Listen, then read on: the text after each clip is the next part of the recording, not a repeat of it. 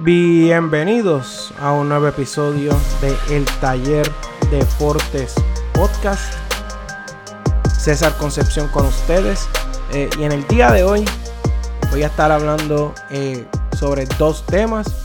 Uno va a ser sobre boxeo, un análisis eh, de la pelea de Félix Verdejo, donde cayó derrotado ante Nakatini, el japonés.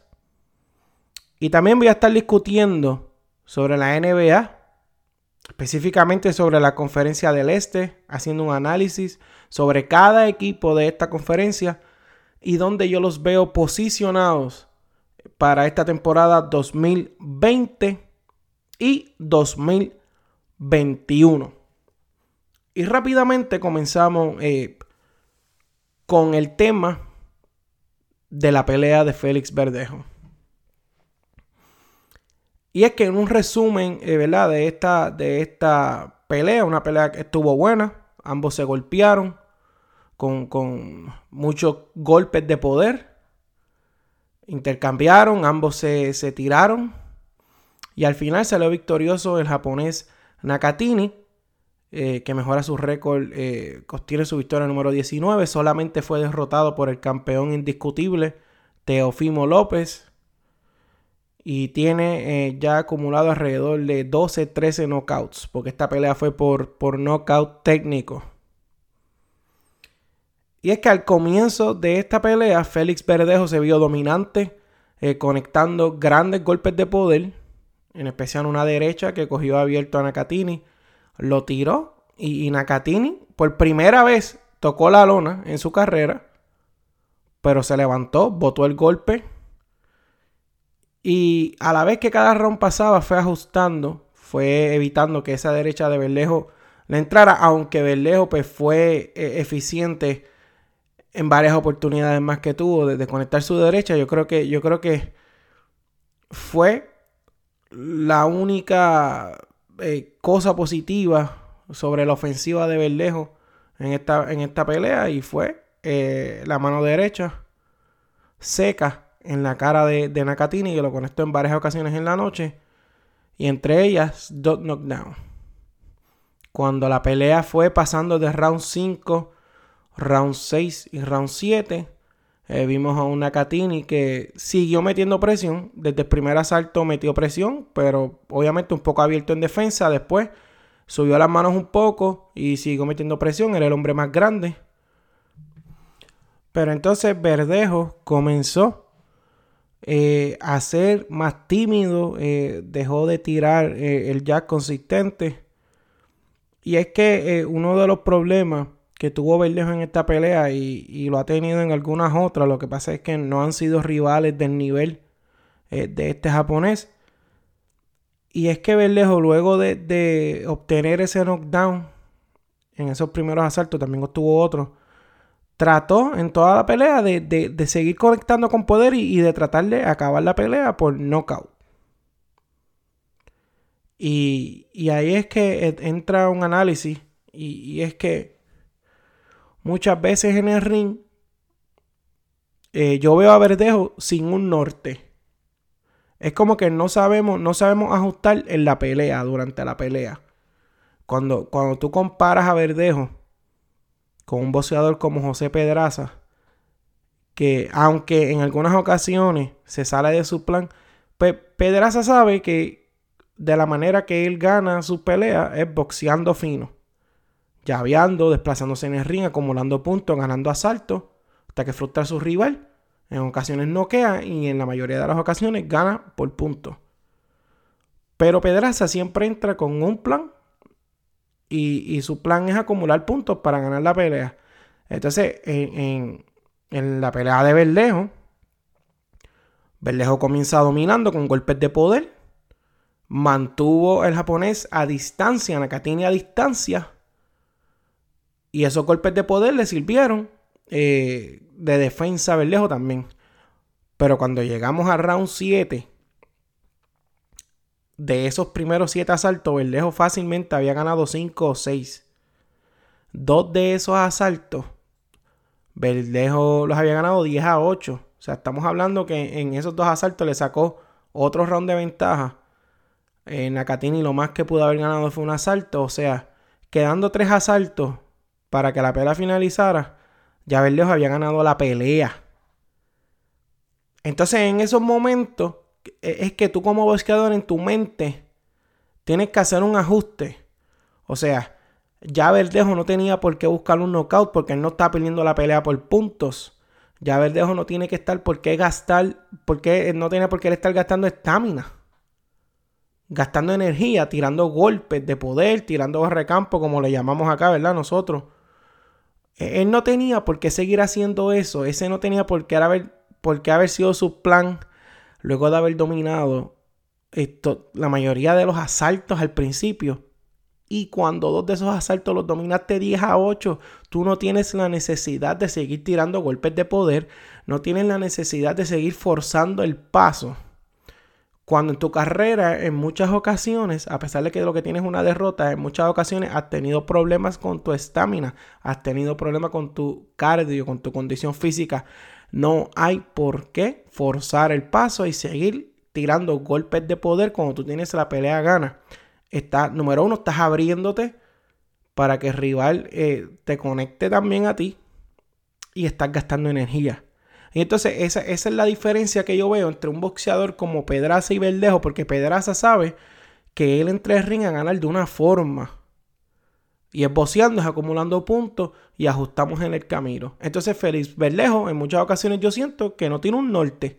Es como que yo entro al ring y voy a hacer lo mismo en todos los asaltos sin importar lo que está pasando en la pelea. O sea, nosotros vimos cómo, cómo el japonés Nakatini eh, ajustó la mano derecha de Verdejo no le entró tanto ni tan fuerte como le entró al principio. Esa mano derecha lo cogió de sorpresa. Verdejo lo tiró dos veces. En la segunda ocasión fue más un poco de desbalance, pero dog knockdown.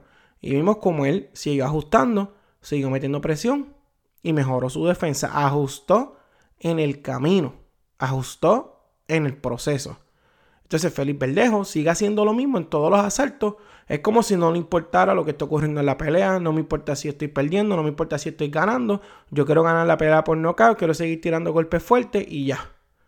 Entonces cuando tú te encuentras con boxeadores que aguantan pegadas, cuando te encuentras con boxeadores que, que cogen golpes, que aguantan, que botan golpes durante la pelea, pues tú tienes que tener un plan. Y tu plan debe de ser mantenerte conectando el jab y yo creo que ahí fue que Verdejo perdió la pelea. O sea, Verdejo, eh, yo ni siquiera sé si él lo estaba tirando consistentemente al principio, porque no era como que Verdejo estaba dominando con el jab. Pero una vez Verdejo se fue adelante las tarjetas, sacó los dos asaltos 10 a 8. Verdejo tenía que irse a llavear, Verdejo tenía que irse a boxear, tenía que desplazarse eh, a través de la escuela, muévete en la escuela, no deje que te agarre, tira un jab, conecta de nuevo otro jab, va guardando energía. En vez de estar tirando golpes de poder, empieza a cambiarlo por jab, eh, un poco más de combinaciones efectivas para acumular puntos. Y no importaba si tú perdías los últimos tres asaltos, no había manera matemáticamente de que tú perdieras la pelea. Entonces yo no puedo entender cómo Félix Verdejo permite que le ocurra eso a estas alturas en su carrera. O sea, se supone que Félix Verdejo en esta etapa ya tenga una madurez boxística en la que tú sepas leer lo que está pasando en la pelea, en la que tú sepas ajustar, ¿sabes? Eh, ni yo ni nadie le está pidiendo a Berlejo que sea otro boxeador. Nadie le está pidiendo a Berlejo eh, que haga cosas que, que él no es capaz de hacer. O sea, tú estás dominando la pelea, la pelea más grande de tu carrera, la pelea que va a ser el puente a que tú tengas oportunidades titulares grandes, la estás dominando. O sea, cogiste un boxeador que es difícil, que es complicado. Lo conectaste sólido con tu derecha, lo contuviste. Estabas dominando la mayoría de los asaltos. Lo tumbaste en dos asaltos. Y si tú sabes que tu estamina siempre va bajando en los asaltos 6 y 7, ya vea, usa el jab, desplázate, muévete, combina un poco. No sigas tirando golpes de poder sin necesidad y fallando y fallando y fallando. Los mismos narradores lo estaban diciendo. Félix Verdejo está tirando muchos golpes de poder y muchos los está fallando y cuando tú tiras muchos golpes de poder y los fallas, a la larga te hacen mella en la pelea porque estás perdiendo energía. Y, y, si Verdejo estuviese perdiendo la pelea, pues yo no tengo ningún problema con que él fuera así de agresivo, que él siguiera insistiendo en tratar de noquearlo porque pues necesitaba un knockout, pero este no era el caso, estaba dominando. Y entonces es por eso que yo digo y me reafirmo que Felipe Verdejo en el ring usted lo ve y es como si no tuviese un norte, es como si no, no supiese ajustar, es como que él no... Él, con, no importa el boxeador que esté enfrente de él, él pelea de la misma manera. Unidimensional. Además de que, de que eh, sus movimientos desplazándose en el ring eh, no son los mejores. Sus combinaciones no son las mejores. Eh, se vuelve predecible. Y cuando tú quieres llegar al nivel que quiere llegar Felipe Verdejo, en un peso donde está Teófimo López, donde está Lomachenko, en uno de esos pesos cerca está Ryan García. No es tanto esos boxeadores. Cuando tú quieres llevar ese nivel, tú no puedes ser unidimensional. Ahora mismo ustedes ven a, Teofimo López cuando peleó contra Lomachenko. Y todo el mundo decía, ah, es que Teofimo López va a buscar el knockout y cuando se encuentre con Lomachenko, este, pues no lo va a lograr. Y se me encuentra con Lomachenko, Lomachenko se lo va a ganar. Porque Teófimo va a buscar el knockout. Y cuando usted vio lo que hizo Teófimo, Teófimo se paró en el ring. Teófimo empezó a llavear, empezó a meter presión. No dejó que Lomachenko estableciera el pace de la pelea. Y Teófimo ajustó y llevó un plan de pelea acorde al rival. Y en el camino ajustó cuando Lomachenko lo puso mal, se aguantó, se movió, tiró el jab y aunque perdió uno o dos asaltos, no cayó, no lo noquearon. Entonces, Teófimo, Lomachenko, todos estos boxeadores, cuando usted quiere llegar al nivel de, de, ser campeón en ese peso, un peso donde hay 4, 5, 6, 7 boxeadores sólidos, campeones buenos y primero y segundo contendores sólidos. Usted no puede ser unidimensional. Y lo más que, que, a mí me apena es que Verdejo tiene las herramientas naturales, el talento natural para no ser un boxeador unidimensional. Pero entonces se entra al ring y es un boxeador unidimensional. Es un boxeador que es parado, no se desplaza, no, se, no tiene movimientos buenos desplazándose, no usa el jab lo suficiente. Y la mayoría de los asaltos está tratando de buscar el knockout con un solo golpe. Y cuando usted tira muchísimos golpes de poder y falla, y cuando usted no es un boxeador conocido por su condición física, por su estamina, pues todo lo que hace es que bota energía sin necesidad. Y más aún cuando está ganando la pelea. Y pues eso fue lo que yo pude ver y, yo quería eh, que Felipe Verdejo ganara, que pudiera tener una oportunidad de probarse con los boxeadores grandes, grandes de verdad de ese peso. Y lamentablemente, pues e, esas son las cosas que, que mira, ya la excusa de la esquina no, no funciona ya. Este, y a Verdejo no, ¿verdad? No se le está exigiendo ¿verdad? Como fanático de boxeo, como puertorriqueño, como boricua, no se le está pidiendo que haga algo que, que, que él no puede hacer, que él no es capaz. Él es muy capaz, él tiene el talento, pero, pero no sé por qué en el ring la, su proyección es boxeador unidimensional. Y, y, que, y que no tiene un norte, no, no ajusta, eh, como que no sabemos dónde estamos parados, este, no sabemos cómo las tarjetas. Y yo creo que si Felipe Berlejo, ¿verdad? Se hubiese sentado a analizar en, la pelea para ajustar y decir yo tengo que llavear, yo tengo que usar mi jab, tirar mi jab en todo momento en estos últimos tres asaltos, desplazarme en el ring, moverme, correr un poco. Y, y si el japonés me domina estos tres asaltos, como que era, la pelea está gana, por decisión. Yo creo que ni, ni, ni, ni decisión dividida tenido oportunidad de, eh, el boxeador japonés de, ganar a Verdejo, aún ganando los últimos tres asaltos. Y ese fue el problema. Este, Verdejo siguió tirando golpes de poder, no usó el jab, no se desplazó. Y yo creo que ese no opino más por cansancio, falta de estamina, que, por cualquier potencia que hubiese tenido el, japonés en sus manos en ese asalto. Pero nada, seguiremos, seguiremos después, ¿verdad? Saldrán más análisis. Eh, usted su opinión, usted analiza. Y si usted me conoce, hablamos personalmente y me da su opinión. Continuando con el episodio de hoy, eh, vamos a estar hablando de lo que es la conferencia del este de la NBA. Eh, y voy a dividir eh, los equipos del este, voy a dividirlos en tres grupos diferentes. Está el grupo de los que necesitan un milagro para entrar. Está el grupo de los equipos seguros en la postemporada. A menos que, que algo catastrófico pase. Y en el último grupo tenemos el equipo, equipos en guerras campales por los últimos espacios. Vamos a comenzar con el primer eh, grupo, que es el grupo de los equipos que necesitan un milagro para entrar. Comenzamos número uno con los New York Knicks. Los New York Knicks en la temporada pasada draftearon al jugador RJ Barrett de Duke. Un buen prospecto de los mejores 3-4 jugadores eh, del draft de la temporada pasada. Un jugador que lo pusieron en una posición difícil, lo pusieron a tomar un rol protagónico en un equipo que no jugaba nada.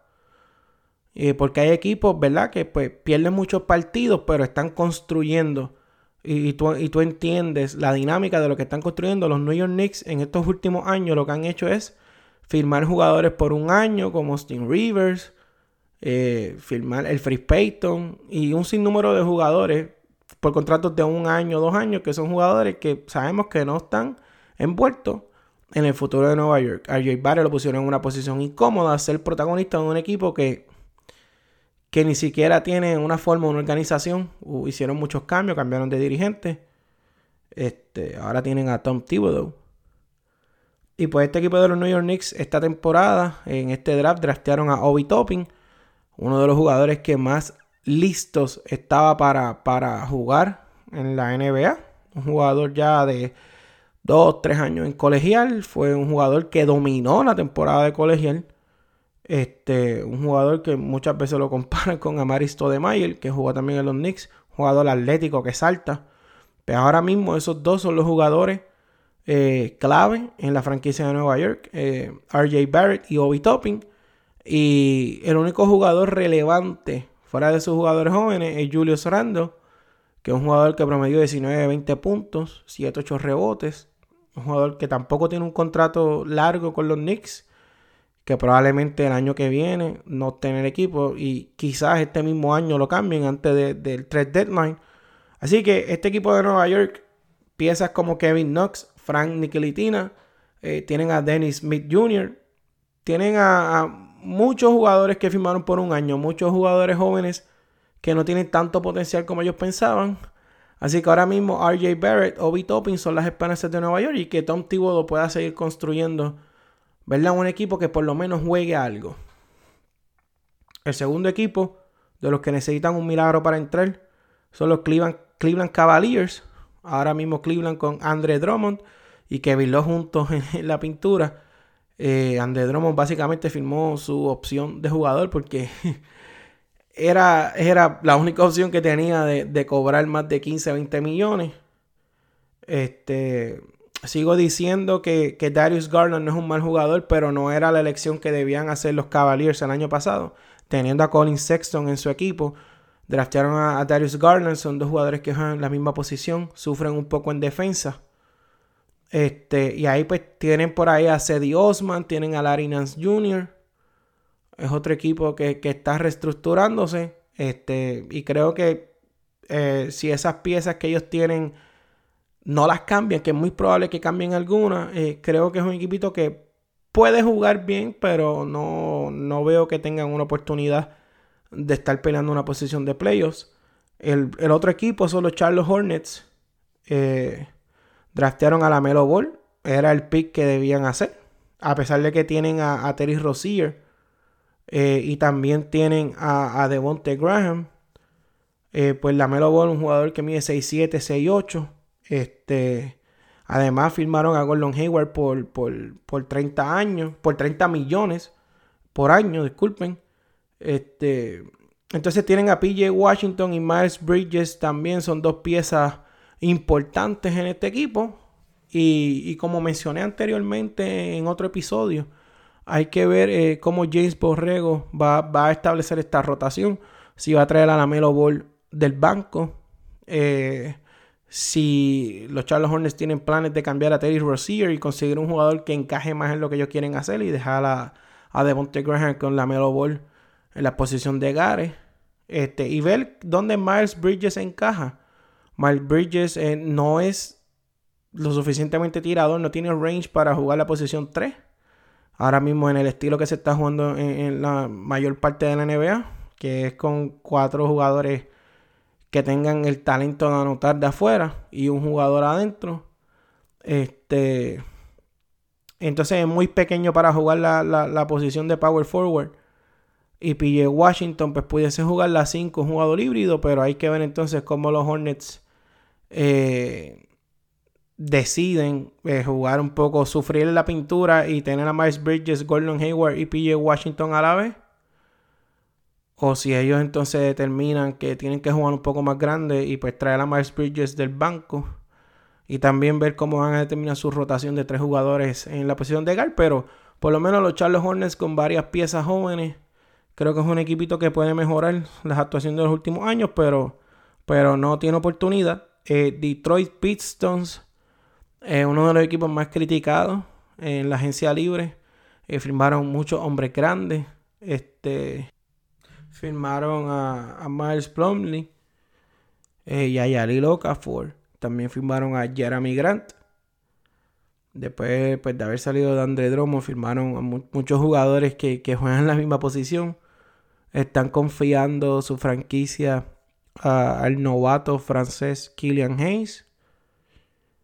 Y pues otro equipo parecido a los Hornets en que ellos tienen que, tomar muchas decisiones. Derrick Rose probablemente eh, ahora mismo está más listo para jugar la posición de armador regular, pero se entiende la movida que está haciendo los Pistons en cuestión de poner a Killian Hayes, ya que lo draftearon en una posición muy alta.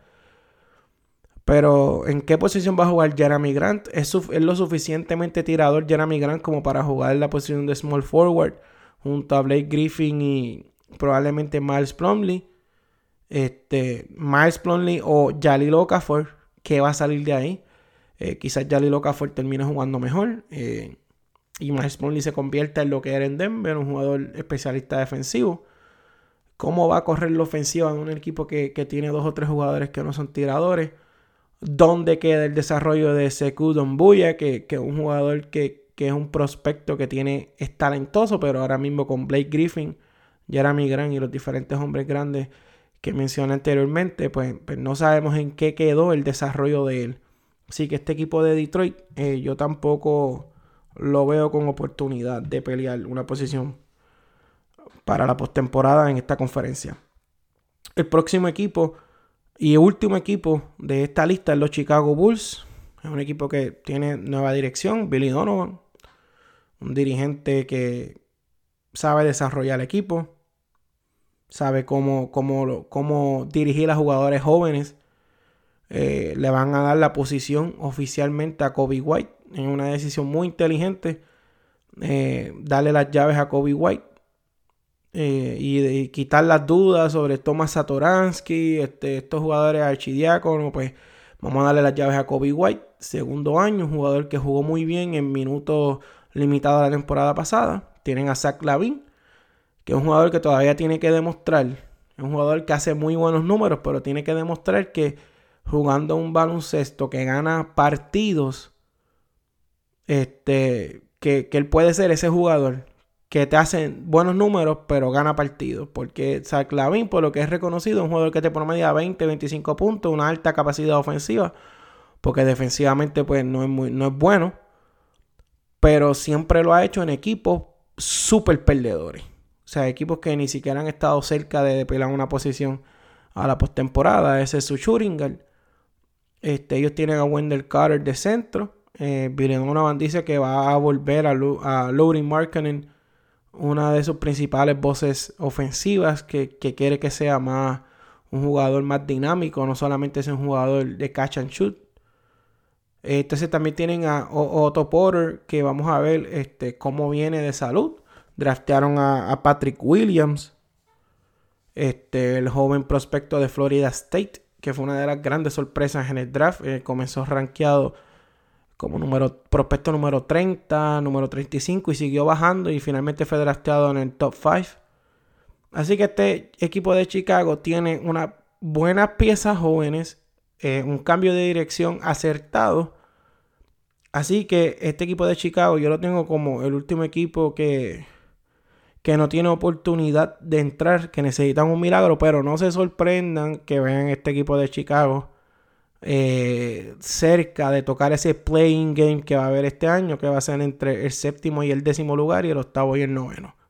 No se sorprendan. Ahora vamos a los equipos que están seguros en la postemporada. Comenzamos con los Milwaukee Bucks, un equipo que tiene al dos veces jugador más valioso y jugador defensivo del año de la temporada pasada, Gianni Antetokounmpo. Tiene piezas como Brook López, Añadieron en cambio a Drew Holiday. Eh, sufrieron en la agencia libre uno de los bochornos más grandes de estos últimos años y posiblemente el más grande de este offseason, que fue el sign and trade de Bogdan Bogdanovich, que no se dio, que hubiese sido una gran firma para este equipo. Jugador que puede poner la bola en el piso. Un jugador que anota el triple, un jugador que hubiese encajado perfectamente con Giannis. Esta noticia eh, se regó antes de que el periodo de, agencia libre y de todas estas negociaciones oficialmente entrar en vigor y, pasó lo que pasó, que terminó en Atlanta y entonces pues Dante de Vincenzo tuvo que regresar a Milwaukee y, pues esa pieza, Yaru Holiday, entra ahora, ¿verdad? Jugar la posición de point guard. Eh, va a tener a Dante de Vincenzo en el cuadro, va a tener a Chris Middleton, Yanis Antetokounmpo y Bruce López. Yo creo que este equipo eh, yo creo que este equipo de Milwaukee sigue estando como que a una pieza de ser un equipo eh, de determinar que este es el equipo que va a salir de la conferencia del este sin duda alguna. Yo creo que ellos siguen estando una pieza. Eh, ellos cambiaron a Eric Bledsoe, que fue yo creo que una de las mejores movidas que hicieron. Pero pues, firmaron a ti Augustin, que va a fungir de, de backup point guard, va a hacer un buen trabajo. Pudieron conseguir a Tori Craig, que va a ser un jugador que, lo pueden poner al lado de Giannis Antetokounmpo y, y entonces se convierten en uno de los equipos más versátiles defensivamente de la conferencia del Este. Eh, pero yo sigo pensando que este equipo está como que a una pieza. Eh, también firmaron a Bobby Portis. Hay que ver qué sale de ahí. Puede ser un buen backup de, de Brook López. También anota el triple y defiende. Así que este equipo de Milwaukee va a estar en los top de la conferencia del Este. Pero en la postemporada hay que ver eh, si la movida de Drew Holiday fue lo suficientemente grande, si él produce en grande, para que entonces ellos puedan por fin salir del este, que yo me imagino que esa es la meta eh, de la gerencia y de Giannis Antetokounmpo, porque estamos en una era que si los jugadores sienten que su gerencia no se está moviendo lo suficiente como para tener un equipo realmente contendor, están moviéndose hacia otros equipos y uniéndose a otras estrellas para, para ser contendores reales a un campeonato. Pero este equipo de Milwaukee no hay duda que eh, de, no pasar una catástrofe debe estar seguro en la postemporada. Otro equipo que debe estar seguro son los Miami Heat. Es un equipo, ellos perdieron a Jay Crowder, este, perdieron a uno que otro jugador, pero pues traen de vuelta a Van Adebayo, que es una de las revelaciones. Trajeron de vuelta a Goran Dragic, tienen a su superestrella Jimmy Butler. Tyler Hero debe seguir progresando. Duncan Robinson, un tirador elite en la liga. Y también trajeron entonces a Avery Bradley, trajeron a Maurice Harkless. Y la dirección y la cultura de este equipo siempre ha sido de las mejores en la liga, con uno de los mejores coaches de la liga en Eric Sporstra. Deben de estar seguros de la postemporada. Próximo equipo, los Boston Celtics. Eh, definitivamente este equipo debe estar en la postemporada. Perdieron una pieza como Gordon Hayward. Eh, pero pudieron este, firmar un jugador como Jeff Tick, que aunque no es un jugador estrella, va a ser un sustituto competente para Kemba Walker, eh, que va a iniciar lesionado probablemente, va a perder este, algunas semanas. Y también entonces la firma de Tristan Thompson para fortalecer la pintura, lo que es la defensa de pick and roll. Y para fortalecer la ofensiva, este, en cuestión de fuerza y mollero, le hacía falta un jugador como Tristan Thompson al lado de Daniel Tice. Y, el jugador de segundo o tercer año, Robert Williams, que ha ido progresando como un buen jugador de rotación. Y yo creo que este equipo de Boston, con la base que tienen en Jason Tatum, en Kemba Walker, Jalen Brown y el motor que tienen a, través de Marcus Smart debe de estar seguro en la postemporada. Próximo equipo, los Brooklyn Nets. Es un equipo que tiene muchas dudas, pero oye, han hecho unas movidas gigantescas. Eh, pusieron a Steve Nash y Steve Nash ha traído este, muchas piezas que se van a hacer, unas se van a hacer cargo de la ofensiva, unas se van a hacer cargo de la defensa y él yo creo que se va a hacer cargo del factor mental en un equipo donde tiene junto a Kyrie Irving y Kevin Durant. Caris LeVert es otra pieza importantísima en este equipo, especialmente ¿verdad? Cuando tú tienes jugadores como Kevin Durant y cuando tú tienes jugadores como Kyrie Irving, que, son jugadores que pierden 7, 8, 9, 10, hasta 15 partidos por temporada en ocasiones, pues tener un jugador como Levert, que tuvo una gran experiencia en la, burbuja, eh, que cuando estos jugadores cojan un juego de descanso por load management o por alguna lesión, Caris Levert puede venir en cualquier noche a anotarte 25 o 30 puntos y cargar al equipo. Así que tienen también a Jared Allen, de Andre Jordan, Spencer Dinwiddie. No sabemos si este es uno de los equipos que se va a mover para traer a James Harden o si ellos van a hacer alguna movida a mitad de temporada. También ellos volvieron a firmar a Joe Harris. Este equipo es uno de los equipos que más este, dudas tenemos de que si va a ser un equipo completamente contendor y va a ser de los mejores dos o tres equipos de Ellis, o si va a ser un equipo que va a tambalear un poco en lo que se acoplan pero lo que yo sí estoy seguro es que son de los equipos que van a estar dentro de la postemporada de la Conferencia del Este.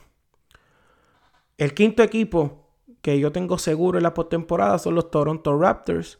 Este equipo pierde a Serge Ibaka y Marc Gasol y trae este, a Aaron Baines de los Phoenix Suns y firman a, elevan a Chris Boucher este, a un rol más importante, un jugador que muy atlético, defiende, juega bien el pick and roll es un jugador este, que es un saltarín. Y yo creo que Chris Boucher va a ser uno de, las la sorpresas en esta temporada.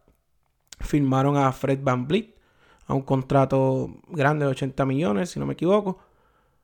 Tienen a Kyle Lowry, un jugador probado. OG Anunobi va a seguir elevando su partido. Es un equipo de, que tiene de los mejores dirigentes, de las mejores ofensivas en la liga. Un jugador que ha mejorado todos los años de su carrera como Pascal Siakam, yo creo que este equipo está seguro en la postemporada. Y el último equipo que yo tengo seguro son los Philadelphia 76ers. Y es que este equipo, con Joel Embiid, este, que va a venir sano, vencimos viene sano.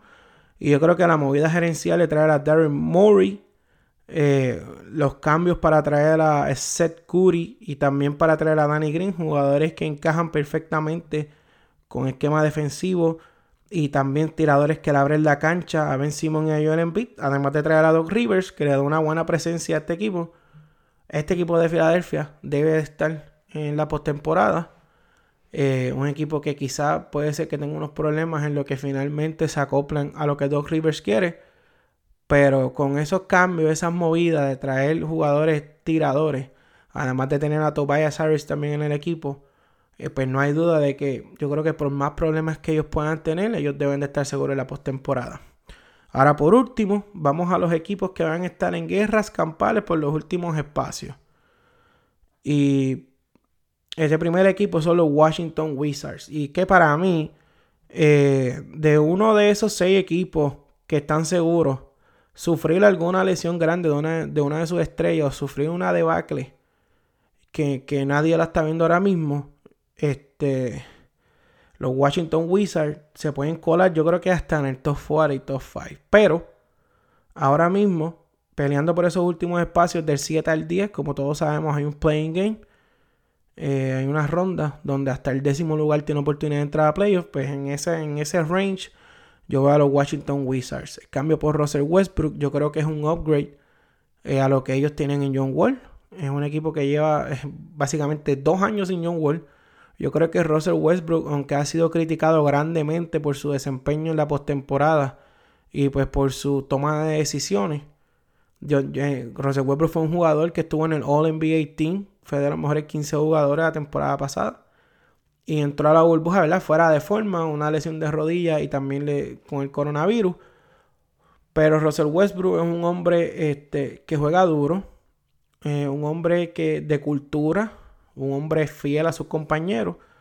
Y yo creo que el cambio de Russell Westbrook eh, le va a caer como anillo al dedo a este equipo porque Bradley Beal no es eh, como James Harden en el sentido de que Bradley puede jugar mejor sin el balón que James Harden. ¿Sabe? Este, él no necesita la bola todo el tiempo, 20 segundos de shot clock para, para ser efectivo. Yo creo que Russell Westbrook manejando el balón, atacando, le va a crear muchas opciones a Bradley Beal. Bradley Beal se va a convertir en un mejor jugador todavía. Este equipo con tremenda, tremenda adquisición en el draft el año pasado en Rui Hachimura. Thomas Bryant eh, tomó un salto la temporada pasada, especialmente en la burbuja, con la firma que para mí fue el contrato más malo, pero Davis Bertans no deja de ser un buen jugador, un jugador que puede jugar eh, todas las posiciones en el front court. Puede jugar la 3, la 4 y puede jugar de centro cuando se juegue small ball.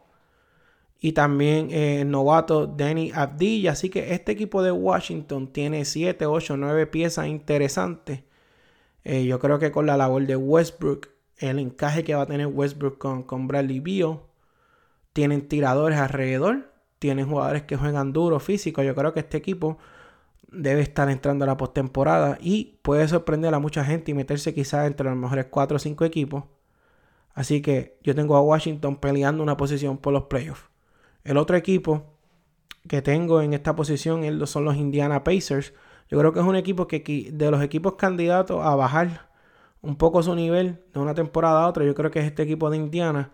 Para mí que ellos despidieron a su dirigente Nate McMillan injustamente después de todo lo que logró a pesar de, tener muchas incógnitas con su jugador estrella.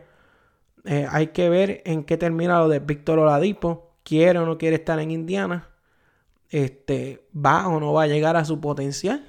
Este, ¿Sigue o no sigue lesionado? Son muchas preguntas que todavía nos estamos haciendo con Víctor Oladipo y todavía no conocemos la respuesta. Y, el no tener esa respuesta, yo creo que nos da una incógnita de este equipo de Indiana. Yo creo que este equipo de Indiana bajo de los equipos seguros de la postemporada a equipos que están en una guerra campal.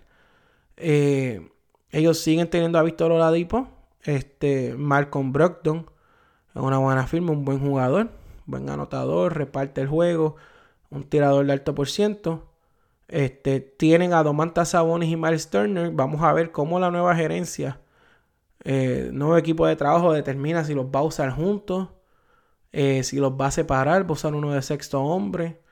¿Cómo va a maximizar el tiempo de estos dos jugadores en cancha? Porque Miles Turner es un ancla defensivo, pero al tener a Domantas Saboni, que, ha dejado de tirar el triple, este, como en sus comienzos, que lo tiraba un poco más, pues, pues es una negativa, porque Víctor Oladipo tampoco es un tirador elite, así que este equipo se puede convertir en un equipo fácil de defender. Hay que ver cómo la nueva dirección eh, si utilizar los TJ Warren, que tuvo una temporada de ensueño, hay que ver si repite, mejora o si vuelve al promedio donde él siempre ha estado.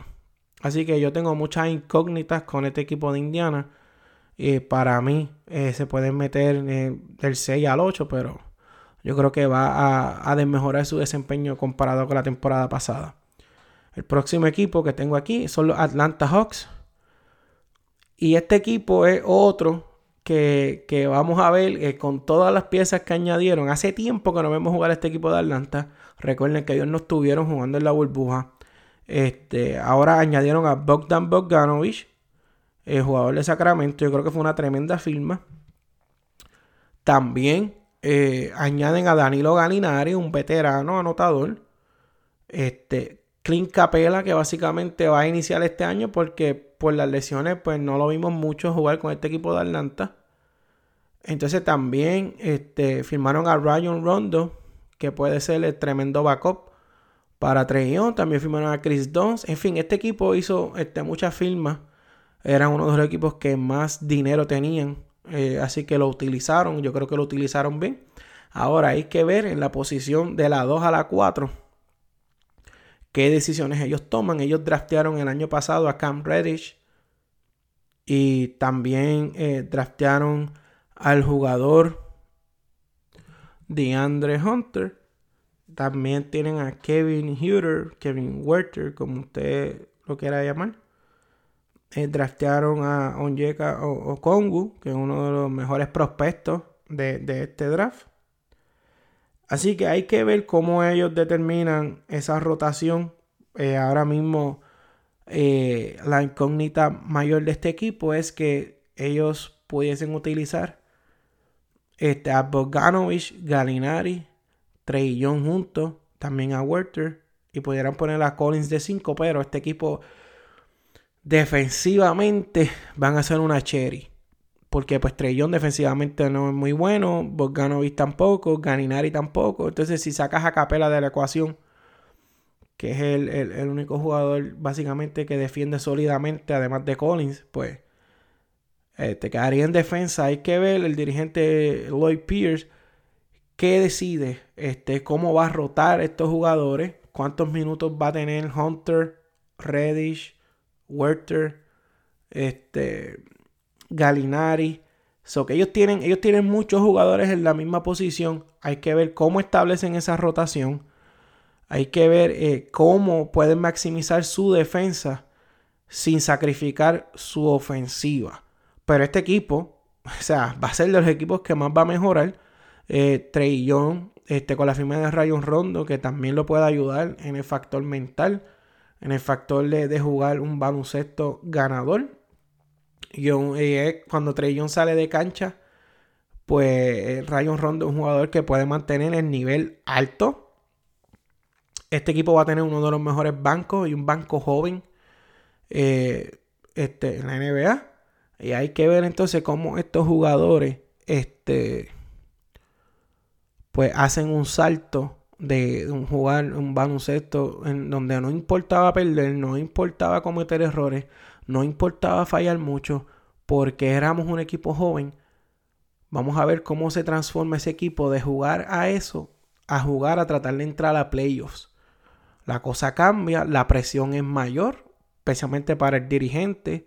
Trey va a comenzar a tener presión de que ya tengo las piezas suficientes para ganar partido. Tengo que entonces ponerme a ganar esos partidos para que mi equipo pueda competir en la conferencia del este. Así que este equipo de Atlanta va a mejorar muchísimo. Para mí eh, fueron de los equipos que mejor se movieron en el off-season. Trajeron buenas piezas, piezas veteranas que son las que te ayudan en el camerino a la hora de, cuando tú pasas momentos difíciles. Tienen un jugador centro defensivo que juega el pick and roll y encaja perfectamente con Trey Young como Clint Capela. Tienen a John Collins que te puede jugar de power forward y de centro, que anota, que defiende, un jugador bastante completo. Trey Young, eh, que se está sepultando como una estrella en la liga.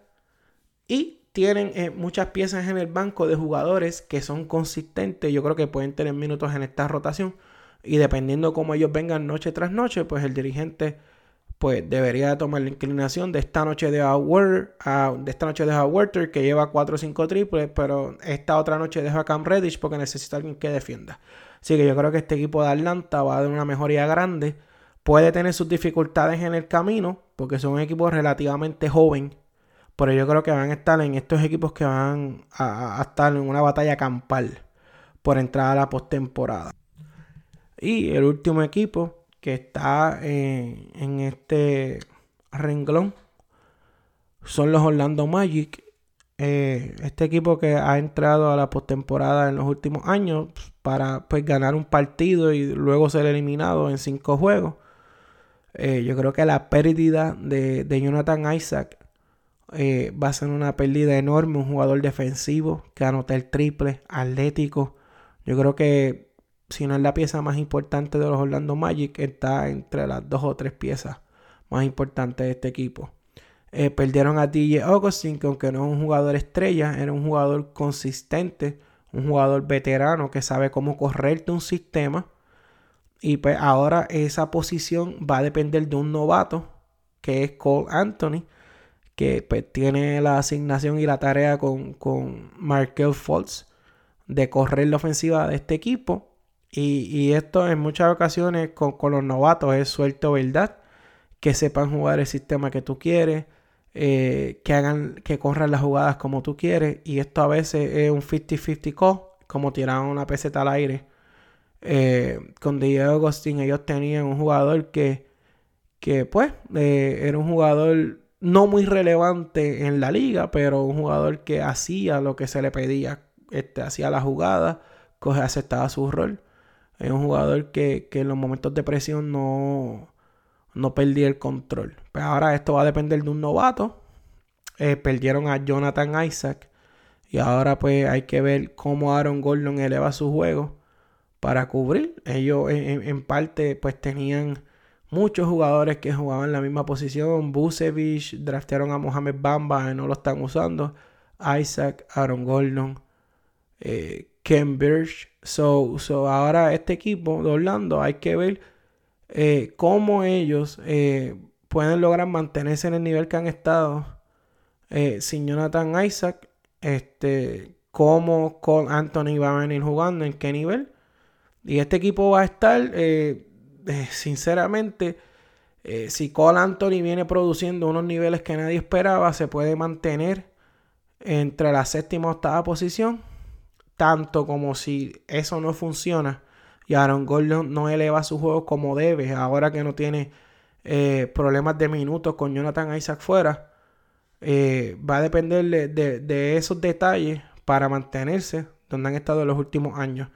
De esto no pasar, el equipo de Orlando yo creo que es uno de los candidatos más grandes a pasar al grupo inferior de que no tienen oportunidad de entrar a playoffs y quizás pues un equipo como Chicago, bien dirigido por Billy Donovan y, con cohesión y pues con un poco de suerte, pues puede entonces entrar este grupo de los que está batallando para una posición en los playoffs. Así que, eh, resumiendo, estos grupos eh, como yo los tengo en la conferencia del Este, los equipos que yo tengo seguros en la postemporada son los Milwaukee Bucks, los Miami Heat, los Brooklyn Nets, los Celtics de Boston, los Toronto Raptors y los Philadelphia 76ers. Son seis equipos que hay ahí. Los equipos que necesitan un milagro para entrar. Los New York Knicks, los Cleveland Cavaliers, los Charlotte Hornets, los Detroit Pistons y los Chicago Bulls. Y si hay seis equipos seguros en la postemporada, ¿qué equipos van a pelear esos dos espacios eh, restantes? Pues hay cuatro equipos que van a estar peleándolo. Para mí son los Washington Wizards, que pueden sorprender e inclusive entrar eh, entre los mejores cinco o seis equipos. Los Atlanta Hawks, los Indiana Pacers y los Orlando Magic. Así que con esto concluimos el episodio del día de hoy. Más adelante vamos a estar discutiendo eh, un ranking de los equipos de la conferencia del oeste, entre otros temas. Mi gente, se me cuidan, Dios los bendiga y hasta la próxima.